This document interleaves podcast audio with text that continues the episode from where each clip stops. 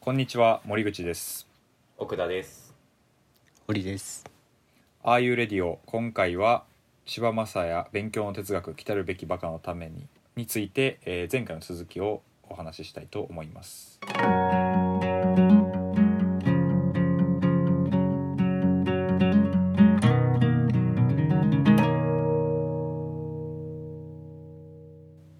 はいえー今回は、えー千葉雅也さんの書いた「勉強の哲学来たるべきバカのために」っていう本について、えー紹介ししていくんやけどまあ、うんえっと前に1回、えー第1章だけちょっと喋ったと思うんやけど今回はだから第2章以降についてちょっと紹介しようかなっていう感じです。はいはい、で、まあ、簡単に前回のを振り返っておくと前回の第一章の、えー話は、まあ、まず勉強っていうのはノリからノリに引っ越すことだっていう話がまずあったと思うんやけど、うんまあ我々普段なんか何かしらの環境におけるノリに乗って行為してたり喋ってたり考えてたりするけどそういうとこから別のノリに引っ越す経済学なら経済学のノリでものを考えるとか経済学のノリで喋るとかっていうところノリに引っ越すのが勉強やっていう話と、でその過程で言葉が一回以上使い方がわからんくなるっていうタイミングがあるっていう話。があったと思うよなまあえーなんか前回「サニー」とか言ったりしたと思うけど、うんまあ前回この本の例で言うと「他者」っていう言葉がえっ、となんか使い方わからんくなってただの音になるみたいな話を前回したと思います。でそういうのが、そういうなんか言葉をお,、ま、おもちゃみたいにげ玩具的に使うみたいなことを、まあ、意識的にそのプロセスを経ることが、まあ、全ての勉強の根本にあるみたいな話が第1章の話やったんやけど今回の第2章第2章と,、えー、と第3章の一部についての話をして、えー、とこの本の原理編原理編と実践編っていうふうにこの本では分かれてるんやけど、まあ、原理編についての話をちょっと完結させたいなと思います。そうですねうんで、えーまあ、まず第2章どういう話かっていうと、まあ、その勉強っていうのは環境ある環境のノリから別の環境のノリに引っ越すだから要はノリ前の環おった環境からしたらノリの悪い人になるっていうのが勉強やっていう風な話だったけどじゃあその実際ノリの悪いような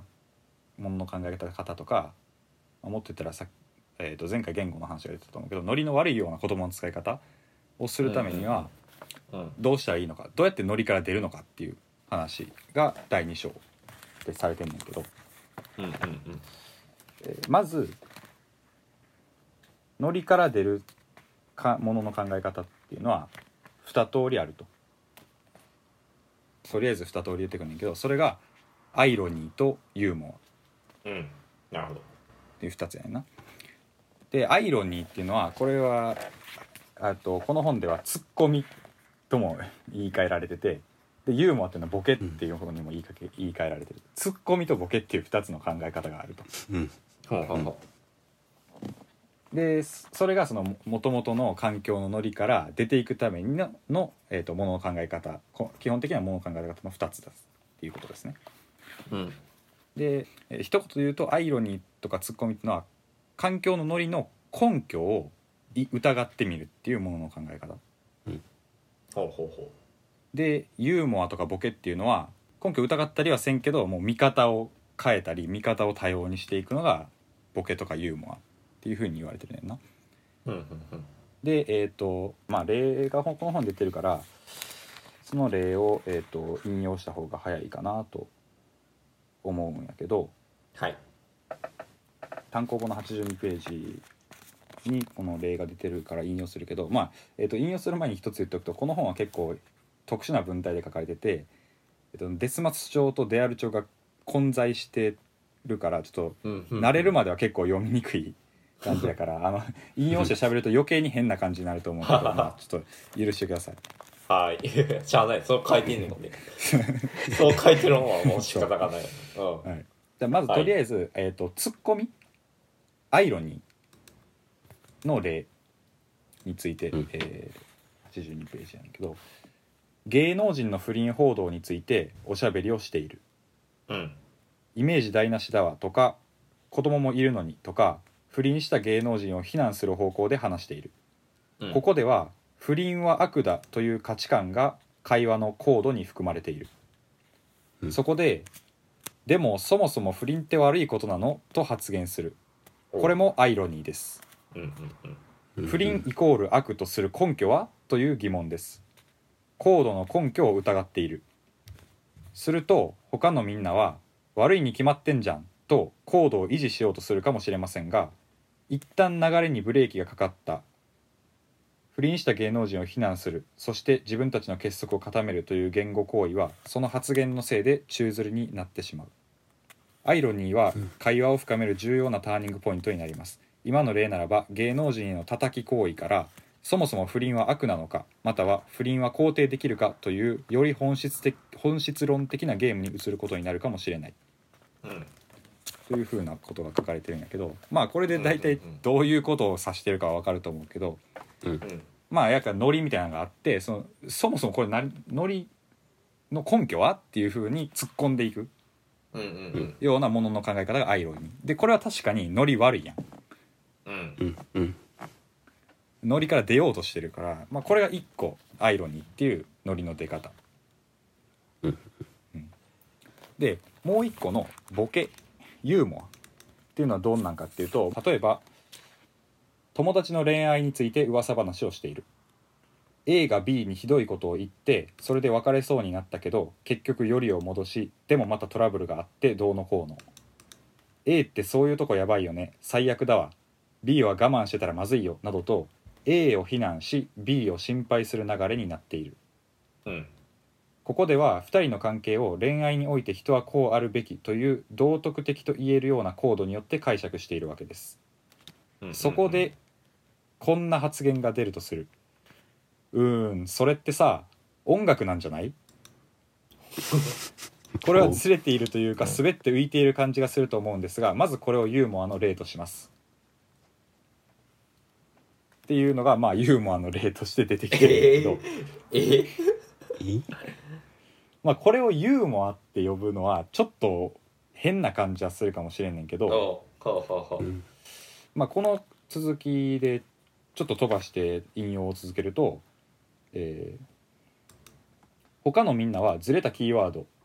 イコール音楽をこれまでの流れに合わせて何とか解釈するように強いられるずれを回収しなければなくなる事態を音楽として捉えるという異質な見方をどう受け止めたらいいのか恋愛について道徳的に語るというこういう話をするもんだというコードが無理やりに音楽のうんちくの方にまで拡張されてしまうユーモアにおいてコードは壊されるのではなく拡張される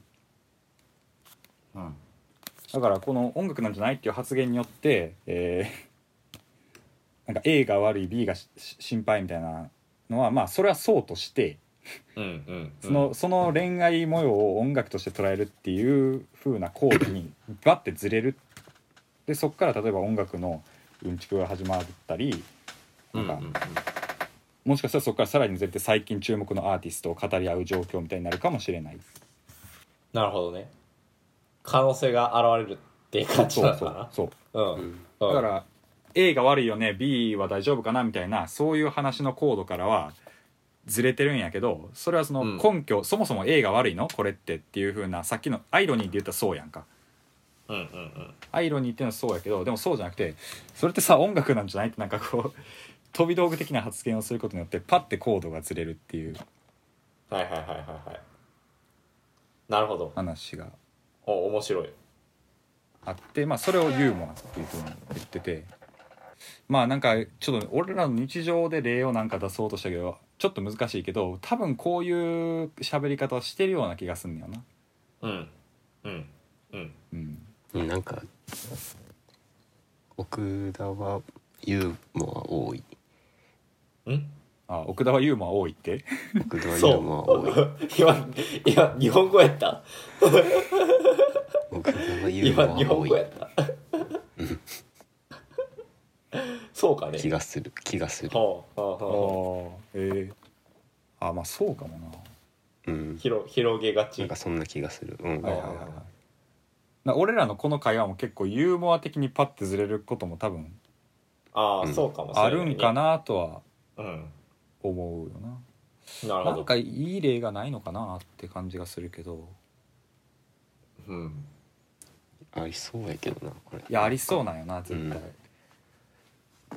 なんか結構音楽じゃないみたいなのが結構衝撃的すぎて はいはいはい若干若干思考停止になっちゃってる感はあんねんけだどから例えば多分もっと俺ら、俺らがその音楽なんじゃないみたいなノリで喋るとしたら、例えうんあばれうん言うたらこれはサカナクションのサカナクションですみたいなそうそうそうそうそうなんじゃんあの、はいはいはいあの前回前回のさ話のさ、あの本の紹介をするときに本の構成を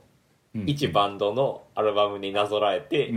んうん解釈をするってさうんまさにユーモア的な解釈なんじゃないそうそういやそうやそうやそうやそうやなそうやい前そう回ややってたわだからまさにあそこから別のノリにわーって拡張していく可能性が出てきててあのまま行こうと思えば俺らはいやうん祈りサカナをクそう最後に持ってきてどうみたいな話をもうずっと続けることもできるわけやんサカナクションの話をそうねそうねあれを逆から聞いてもいい感じやでとかも言えるそうそうそうそうそうそうそうそれがまあこの本で言ってるユーモアうんなるほどボケ、はいはいうん、でこれももう明らかにノリからずれてるやんかそうね、うん元のノリからずれてるっていうのがあるからまあこれもその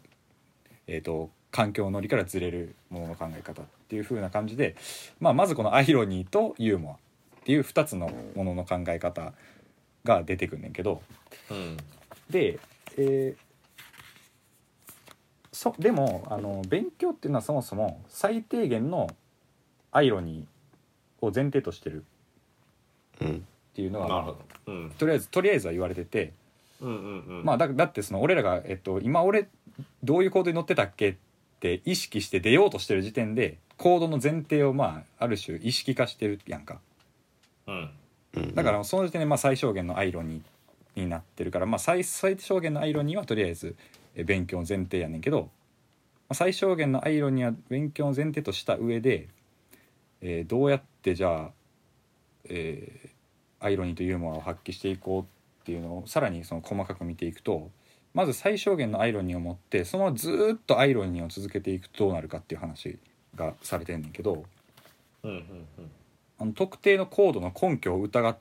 てでさらに疑って疑って疑ってってずーっとそのコードの根拠を疑い続けても絶対的な根拠は得られないっうんてその千葉さんは言っててうんそもそももだって言語はその、まあ、前回でも言ったと思うけど環境依存的コードの中でしか使ってないやん俺ら言語って。うんコードの中にない言語っていうのは前回言ったようにそのサニー的なもう異常うんな明らかに異常なただの音みたいな言語になってしまってて言語はそもそもそのコードの中でしか使われへんからコードをわーって壊していってその根拠は根拠は根拠はって探していってもその真なる根拠絶対的な根拠みたいなのは絶対に得られないんだっていううんうんまあそういうのがまず一つあるだからアイロニーだけでコードから出ようとし続けると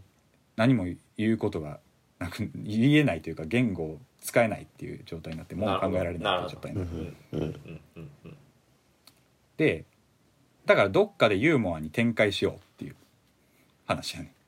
とりあえず。うんううんうんんでユーモアに展開するっていうのはまあ例えばさっきのその音楽なんじゃないみたいな変なものの見方をバーって持ち込んだりすることによって、なんかコードの前提をわーって壊していくんじゃなくてまあずれていいくようなものの考え方で、えーノリから出るっていう方向に行くっていうまあ戦略が提案されてんねんけど、うんこれもやりすぎるとやりすぎるともう何でも言えるくなってしまうっていうそうねそうね問題があ るとうんそうねもう話の方向が分からんくなってうんマジで何何言ってんのかもよく分からんうんあるあるなんか点々とする話をしてしまう人がいるやんみたいなことが書いててんけど、まあ、まさに例えば、まあえーとまあ、これも引用97ページから軽く引用すると、無自覚にユーモア的な行動変換を次々にやってしまう人がいますいわば転々とする話になる当人は話がつながっているつもりで例えば音楽の話がフランスのトイレ事情の話になりプログラミングの話になりムエタイの話になるずっと元の話のままでありながらの変換としてこんな展開をすることができるといえばできるでこれ、まああるやんなんまあ普通はないけどやろうと思えばおそらくできるしできるだろうねうんううんんユーモアをうわーってもう際限なく続けていったら なんかわけわからなくなるっていうのはありえると思うねんけど、まあ、なんでこんなことが起こるかっていうとユーユーモアによるコードの拡張はさっき言ったように原理的には際限がないマジで何でもできるとあんうなんのはうんうん何だってでききるからやりすぎるとまたこれはこれでわけわからなくなるうんうん うんなるほど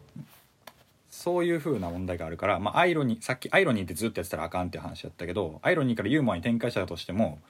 ユーモアでずっとやっていいってしまうともう言葉の使い方みたいなのがもう無限に可能性が広がっていってもう話の方向とかもなくなって言葉はもうなんかい意味もよくわからんくなるわけやんか。それはそれで言葉が失われちゃうっていそうそうだ音楽ってヘビじゃないみたいななんかもう意味わからなくなってくるわ けやんそれやり続けると多分なんかうん究極的うんにそれはもう意味がそうねもう全然わからなくなってナンセンスになってるっうんうんていうことになるからまあそれもちょっとやりすぎると良くないと。うんで、まあ、ところが現実的な方はどないしたらええねんとアイロンにばっかりでもあかんしあい途中でユーモアに変えたとしてもユーモアばっかりやっててもわからんくなるからいい感じでそのコードから出たい時にどないしたらええねんっていうそうね話やねんけどうんあまあ現実的にはそんなことはあんまりない現実的にはユーモアはわーってかあの過剰過剰になったりせずにやっぱりある見方に仮に固定されるうんうんうんっていうことが起こると。うんでそれなんで仮に固定されるかっていうと、まあ、この本では、えー私たち一人一人の強楽的こだわりによって、えー固定されるっていうふうに言ってるわけですね。ほうで強楽的こだわりっていう、まあ、変な変な言葉が出てくるんだけど変なことがあるね変な変な言葉が出てくるんだけど、うんうんえー強楽的こだわりっていうのが多分この本では一番あのちょっと理解しにくい、えー概念やと思うから、まあ、ちょっとこれも引用した方が早いのかなっていう感じがするから、うんまあ、引用ししますね101ページのところ。うん例えば誰かが「ドラゴンボール」を懐かしいよねと言い始めるうんどのキャラが好きだったとか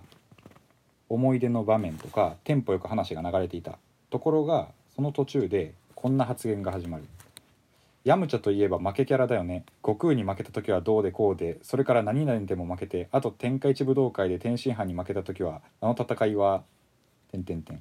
この人はまさしく「ドラゴンボール」の話を始めてしまった残念ながら勘違いです確かにこの場では「ドラゴンボール」が主題ですがそのこと自体が目的なのではない思い出を共有し親睦を深めるという言語行為に主眼があるのであって時間的な制約もありその限りでの話をするというのがここでのコードでしょうところがこの発言のように細部が増殖していくと他のみんなは置いてけぼりになる言語が自己目的に的になっていく言語が言語として独立し始め場から浮いてしまうのですまあまずこういう状況が想定されててでこれに関して、えーもうちょっと書いててなぜ不必要に細かい話にはまり込むのかさっきの人は「ドラゴンボール」については語れてしまう知識が言葉のストックがあるのでしょう語れてしまうから語りたくなり語ってしまう衝動的にこれは知識を自慢したいとか承認欲求を満たしたいといったことより溢れる言葉に乗っ取られたような状態ではないでしょうか自分にとってどうでもよくない何かこだわりを持つ何かが自分を突き動かしてベラベラと語らせてしまう自分がそれを語るというよりこだわりのスイッチが押されて言語が溢れ出し言語に乗っ取られ腹話術の人形のようになってしまう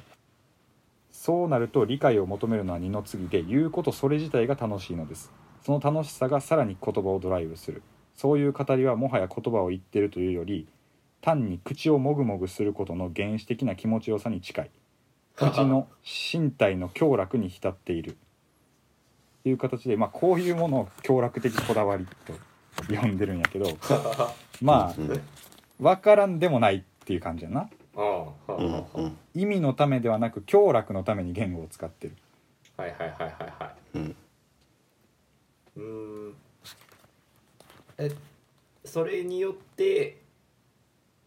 ユーモアの切断が可能になるっていうのはそうそうだからこれによって、えーユーモアの切断が可能になるっていう話これが結構、まあ、難しい話ではあるんやけど、うんえどういうことなんだろうそれは他の人が分からんけど他の人からしたらもう話す気なくなるみたいな 意味なのか誰かが協力的こだわりを発揮しだしたば途端にーうんその話してこだわりを発揮している人以外の人たちがユーモアを行うことををやめてしまうということなのかなんか違うことなのかどういうことなんだとね もしくはこれすらもユーモアなのかと仮固定って何や仮固定って何えっとねえー、いやこれはちょっとむ難しいずいなこれいやまあだからあのーわーってさっきみたいにユーモアユーモアユーモアってもうどんどんどんどん話が横にずれていってしまうっていう中でうんずれていくずれていきながらもなんかどっかで多分あこれは気持ちいいなみたいなのが出てくるんじゃないかっていう話やと思ってんねん俺はな。ああ俺ヤのム理解チャにヤムチャに仮固定そうそさうれるってことねだから仮にその俺らがこうやって話しててうんどんどんどんどんまあ音楽の話になりトイレの話になりユーモア的に話がうわーって横に広がっていった時にうんたまたま「ドラゴンボール」に流れ着いたとするやんうんある時ノリが「ドラゴンボール」に入った瞬間「ドラゴンボール」に強楽的こだわりを持ってる人がうわーって喋り手してしまうはいはいはいことによって「ドラゴンボール」に仮固定されるはいはいはい、うんなるほどね。そういうことそれによってなるほどねあのユーモアの過剰化どんどんどんどんさらにさらにずれていってしまうっていうのにストップがかかるということやとあの俺は理解してんねんけど、なるほど。うん、なんか黒ひげみたいな感じってこと。なんか誰かがさ、 ポスイッチを押してしまうまで、際限なくみんなで刺すねんけど、うんうんうんうん誰かが刺したらそこでゲームが一回ストップすると。うんうん黒ひげ危機一発的なことを今そうやな想像想像した。うんまあちょっと近いかもしれないこれもユーモア。わかんないけど、わからんけど。わからんけど。はい、なるほど、なるほど。っていうことやとお思っただから、まあ、それは当然仮の固定であってユーモアのはごめんヤムチャの話でいくとヤムチャの巻き方云々の話があって、なんかそこにこう爆死みたいなのがあったとして、で誰かそれが爆死が誰かのスイッチだとしたらうんそうそうまそうたそそれうでこう今度はそれで仮固定が動くかもしれないっていうそう爆死に爆死の話を延々とする空間になるかもしれないやつがいるかもしれないっていうことですね、まあおそらくそうだろうと思ってるうん結構難しいところあるんやけどとりあえずの理解としては俺はそうそうあ呼んでる OK ですなるほどそうっていうのがまあ以上があれですね第2章の内容ですねうんうんううんんうんで第3章に関してはちょっとまあ実際にどうやって勉強するかみたいな話にもまあ片足突っ込みながら今の話もちょっと続いててうん第3章の中からまあ今の話と関連するところだけちょっと説明しようと思うんやけどはいはい第3章でその強楽的こだわりあの今のまあなんかノリからどうやって出るみたいなでアイロニーばっかやったらもう根拠がなくなって根拠なくなってもう何も喋れなくなるしユーモアに展開したとしてもユーモアしすぎたらもうわけわからん言葉になってしまうからけど現実的にはやっぱ強楽的こだわりっていうのをそれぞれが持ってるからなんかこうどっかに仮に固定される現実的にはそうなるんじゃないかっていう話やねんけど、うんそこでまあ一つ問題が出てくるのはいやそれやったら結局同じとこで止まるやんと。うんうん自分のこだわりみたいなのがあるんやったら結局同じとこで止まってしまうやんけっていううんうんうん最終の行き着くノリ一緒なんちゃうかっていう問題がうん多分出てくると思うんやけど、まあ、それに関する話が第三章であって協力的こだわりも変化しうるうんうんという話ですねだからまあさっきの例で言ったらもうヤムチャの話ばっかりしたい人も、まあ、ヤムチャのこへのこだわりがまあなくなったり別のものへのこだわりができたりすることもあるんじゃねっていう話ですね、うんうんえーっとですねえ強楽的こだわりを変化させるっていうの、まあ、どういうことかっていうと強楽的こだわりっていうのはそもそもあの結構偶然自分に出てきたものとしてこの本は考えててああまあ自分が例えばどうしようもなく好きなものみたいなあると思うんやけど大体ねうんでそれまあ大概にそれはもう環境で偶然出会ったものやったりするんじゃないかっていうことになるうんうんまあ、これ、まあ、ちょっとちょっとだけこれについても引用すると、えー106ページから「享楽のための語りには人それぞれに得意なこだわりが現れているそれは個性の表れに他なりませんこだわりとは何なのでしょう何かの作品あるキャラクター味や色言葉などへのこだわりを持っているそれがなぜ自分にとって重要なのかある程度なら理由を説明できるかもしれませんしかしこだわりとはこの身体にたまたま生じたもの何か他者との偶然的な出会いによって生じたものであり根本的に言って理由がないこだわりには人生の偶然性が刻印されている偶然的な出会いの結果として私たちは個性的な存在になるのですって言っててまあ、うんだからまあ自分それぞれ個々人が何かにこだわってるっていうのもまあなんか自分以外のものとの偶然出会った結果そこにこだわりがうんあるようになったんじゃないかというまあなったんだろうっていう話やねんけど、でその強楽的こだわり自分のこだわりは、まあ、変化しうるっていう話やねんけどどないして変化するかっていうと,、えーとまあ、例えば自分がすごいこだわってるものがあったとして自分が生まれた時からどういう出会いをした結果今これにこだわってるのかみたいなことを意識化することでうんうん意識化しつつそれその出来事の捉え方を変えるみたいなことによってこだわりは変わりうるっていう話なんですけど。うんうんうんうんえーなるほどまあここで具体的にちょっと紹介されてる方法として欲望年表っていうほ欲望年表を作るっていう話があってえこれ何かっていうとですね自分の強楽的こだわりの成立史を年表にしてみるっていうううんうんうん自分の今の仕事とか主な興味とかもそのこだわりみたいなのをえっ、と年表にこうこここでここでめちゃくちゃこれが好きになったとかさはいはいはいはいはいそういうのを年表に書き込んででプラスそれとはまあ直接的あるいは間接的に関係ありそうな自分の出来事とかを年表にわーって書き込む仕事こうなったとか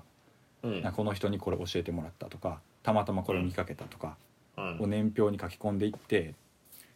でさらにもう自分の現状につながってるのかどうかもよく分からんけど振り返ったらなんか思い出されるようななんかあの時えらいこれにこだわってたなとかあの時これ印象深かったなみたいなのを年表に書いていくうんうんでそれでなんかそれらをうまいことつなつなぐような抽象的なキーワードをわざと考え出したらあ自分ってこういうコンセプトにこだわっててんなみたいなのがおそらくわかるだろうとほうほうほうほうほいう方法が提案されてるわけです。ううんうんうんなるほどちょっと手法っぽい話になっちゃったねうんうんうんなるほどね自己分析やな、うんうんん自己分析やそうそうそうそう就自己分活で析う就んま活さでに就活でよく言われるそうまさに自己分析でで例えばたただからなんかあのなんやろな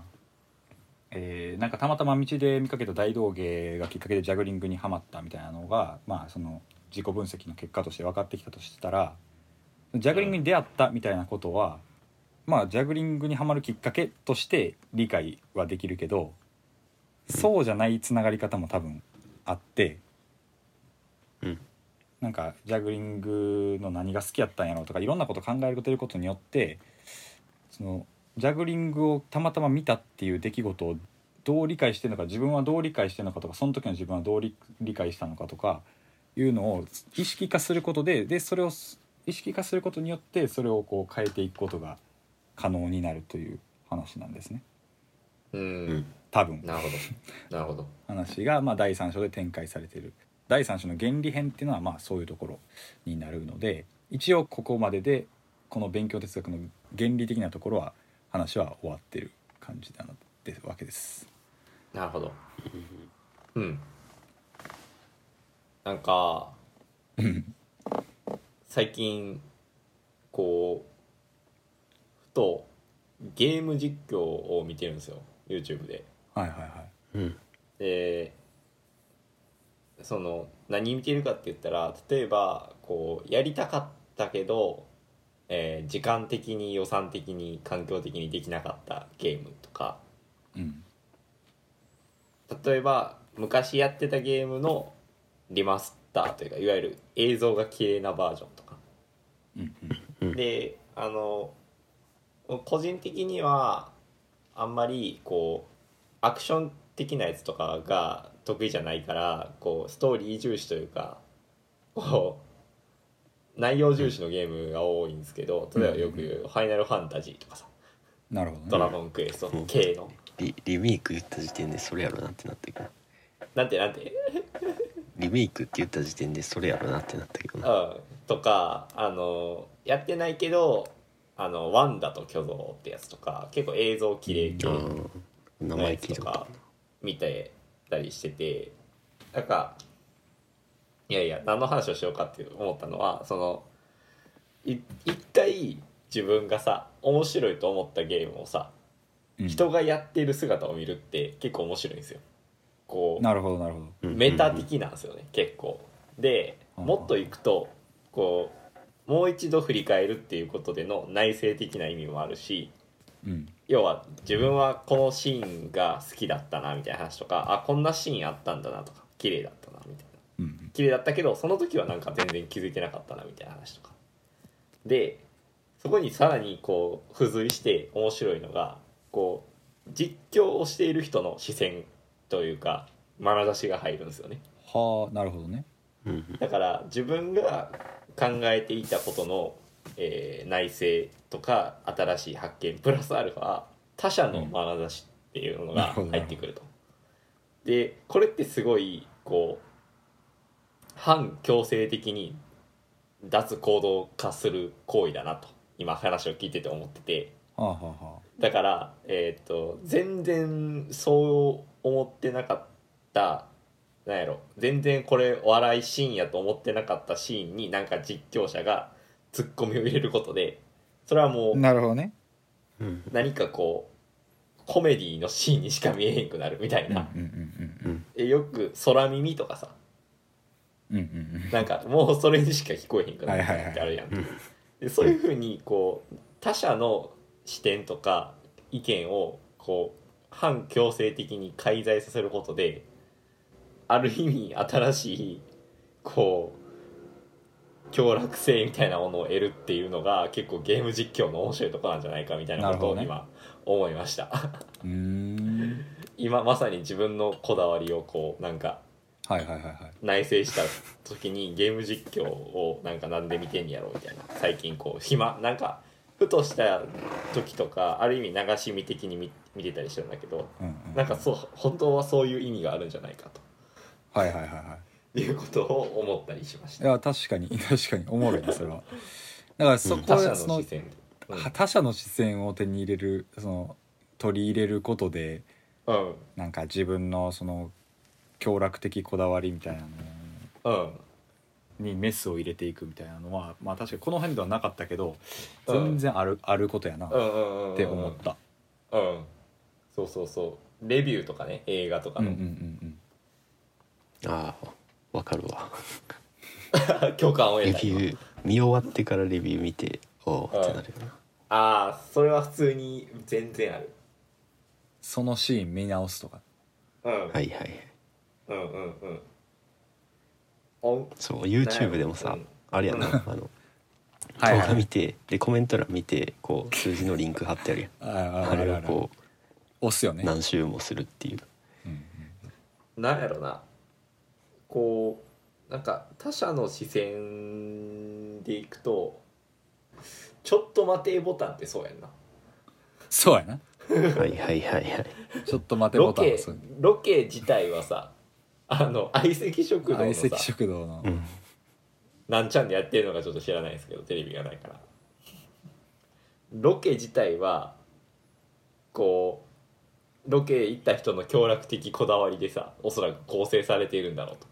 うんその中でのユーモアとかツッコミがあってうんこうなんかそこの中では構成されてるんだけどうんそこにプラスアルファ他者のさ千鳥のさ、うん視点が入ることで全く別のものに再構成されるっていう意味ではうんうんうんうん相席食堂ってめちゃくちゃ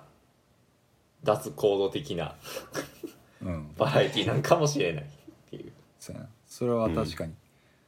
あれをだから相席食堂を一人でやるっていうのがまさにその自分の協力的こだわりをちょっとずらしていくことになるんやろうなはいはいはいはいはい自分でや自分で何かを想像してなんかそれに対して突っ込み入れるみたいなだからさっきの欲望年表の話でもいや自分はあの時こうやってこうやってでこれがおもろいと思って今があるなっていう年表を作った上でいやちょっと待ってって、 ツッコミを入れることで自分のこだわりみたいなのは多分変わっていく可能性があるっていう話がまあ多分欲望年表はそういう話なんやろうなって思ったうんうんうんうんうんうんうんうんなんだろうねこうまあちょっと第一章からも含めてさ振り返り的に話すとさえーっとだからそもそもはあれだよねその勉強っていうものは自己破壊であるっていう話からスタートしてうんうんだから自分が乗っている乗りから離れることなのだっていう話があって。うんで離れるためにボケとツッコミがあるとアイロニーとユーモアがあると、うんでなんかわかんない今回の話はあんまりアイロニーの話は出てこなかったんだけどそうやねそのそれは書籍の中ではあんまり出てこない感じなのかなまあけどなんかいい普通にやってんじゃんなんか特殊な感じではあんまなくないうんうんうん根拠を疑って真理を目指すあそっかまあそれはだからうんまあ一般的な結構勉強のノリでも一般的にややっってるてるうんそうやねなるほど、感じねや、とそ思ううかそうかまあまあアイロニーについてもいろいろ書かれてはいるけど基本的にはだからそうアイロニーっていうのがこういうかん考え方で行動出ていくことができるけどずっとアイロニーでは無理やでっていう、うんうんうん話やねうんでじゃあユーモアな方はどうなんだってなってうんでそこで協楽的こだわりっていう重要なワードがあるとそうそうでユー個モア々人のこだも、わりがあるとうんうん、ユーモアが際限なくいくとそれもまた別の形で言葉が使えなくなるというかうんっていう話があったけどまあそれがあのそうならないようにしてるのが強楽的こだわりだっていう話やったんやけど、うんでそういうこだわりがあるから無限に広がらずにちょいちょい固定されるんだが、それはじゃあずっと肯定が一緒のポイントになっちゃうじゃないかとこだわりポイントによってそうそう全部結局同結じ話局自分になっのこだわりの話になっちゃうやんっていうでなってくるとも一章に戻ると自己破壊できねえじゃんみたいな話なのかな、ある意味ではまあある意味ではそうかもねだからあ普通の我々がなんか喋ってるノリみたいなとこからどんどんずれていった結果こう自分の世界に浸り込んでしまうところに落ち着いて落ち着くとかさあうんうんうんってなると結局それはそれで元のノリからはずれてるけどうんどこかで結停止局しちそうなってゃしうんまうじゃなないからって感うじだよねん、結局そうなってしまうのもまあどうなんみたいなうん、だからまあ内政欲望年表とかうんうん背景を整理してうんそこを移し替えていくっていうことがうん必要なのだとうんえなんかうーん勉強の話とは言いつつなんだろうなこれ何の話をしてるんかなっていうのが途中から若干わからんくなってんけどいやそうなんやなうん勉強の話をしているのかもっとなんかさ思ったのはうんこうノリに抵抗するみたいなうんうんうんうんなんかこうまあ割とそれこそ学校が分かりやすいけどある行動から脱却するっていうことこそがすごく重要なのであるみたいなことを言ってるようにもなんか個人的には感じた。うんうんうんまあ多分哲学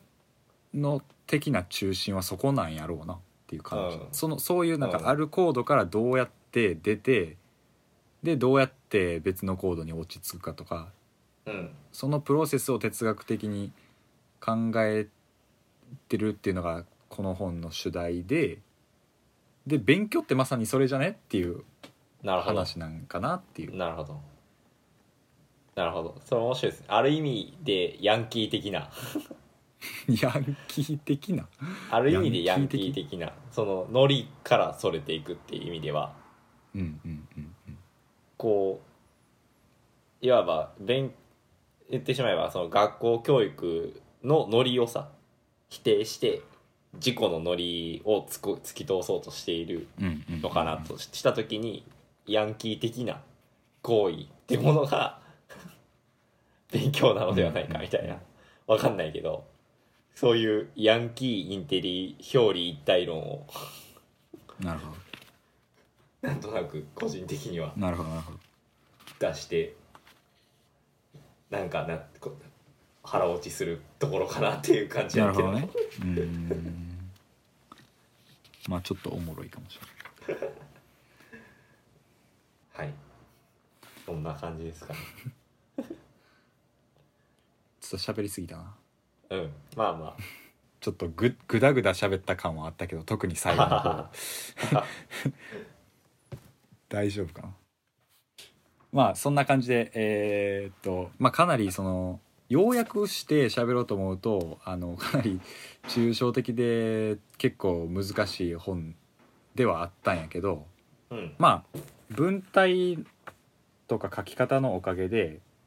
なんか読めてしまううんうんうん感じがあります。ありありまありました書。評書評そうそう。なんかよ読めてしまって、なんか何かを得た気になるというか、ああけど実際こう内容をこうちゃんと把握して人に説明しようとすると結構まあまあ難しいっていう感じがありますね。まあだからそれこそが引っ越しかもしれないですねうんうんうんそうやな結構この本を入り口としてなんか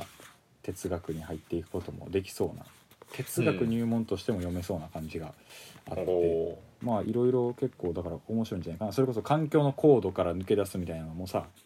うんえっとまあ、風光的に言い直すなら権力のシステムの中で統治されてるうんっていうことを自覚して、うんうんそこから出ていくとうか、んドゥルーズと語りの、まあ、脱高度化みたいな話もうんうん割とうん近い、そうねうんみたいなこととかですねまあ言葉言語に関してはなんか言語の意味作用みたいなその環境の中での実践の中でしか意味っていうのがないみたいな話とかもまああの20世紀のなんか言語哲学の、まあ、ウィトゲンシュタインとかデイビッドソンとか、まあ、そういうところも影響されてるそう広なん範で囲ね広範囲に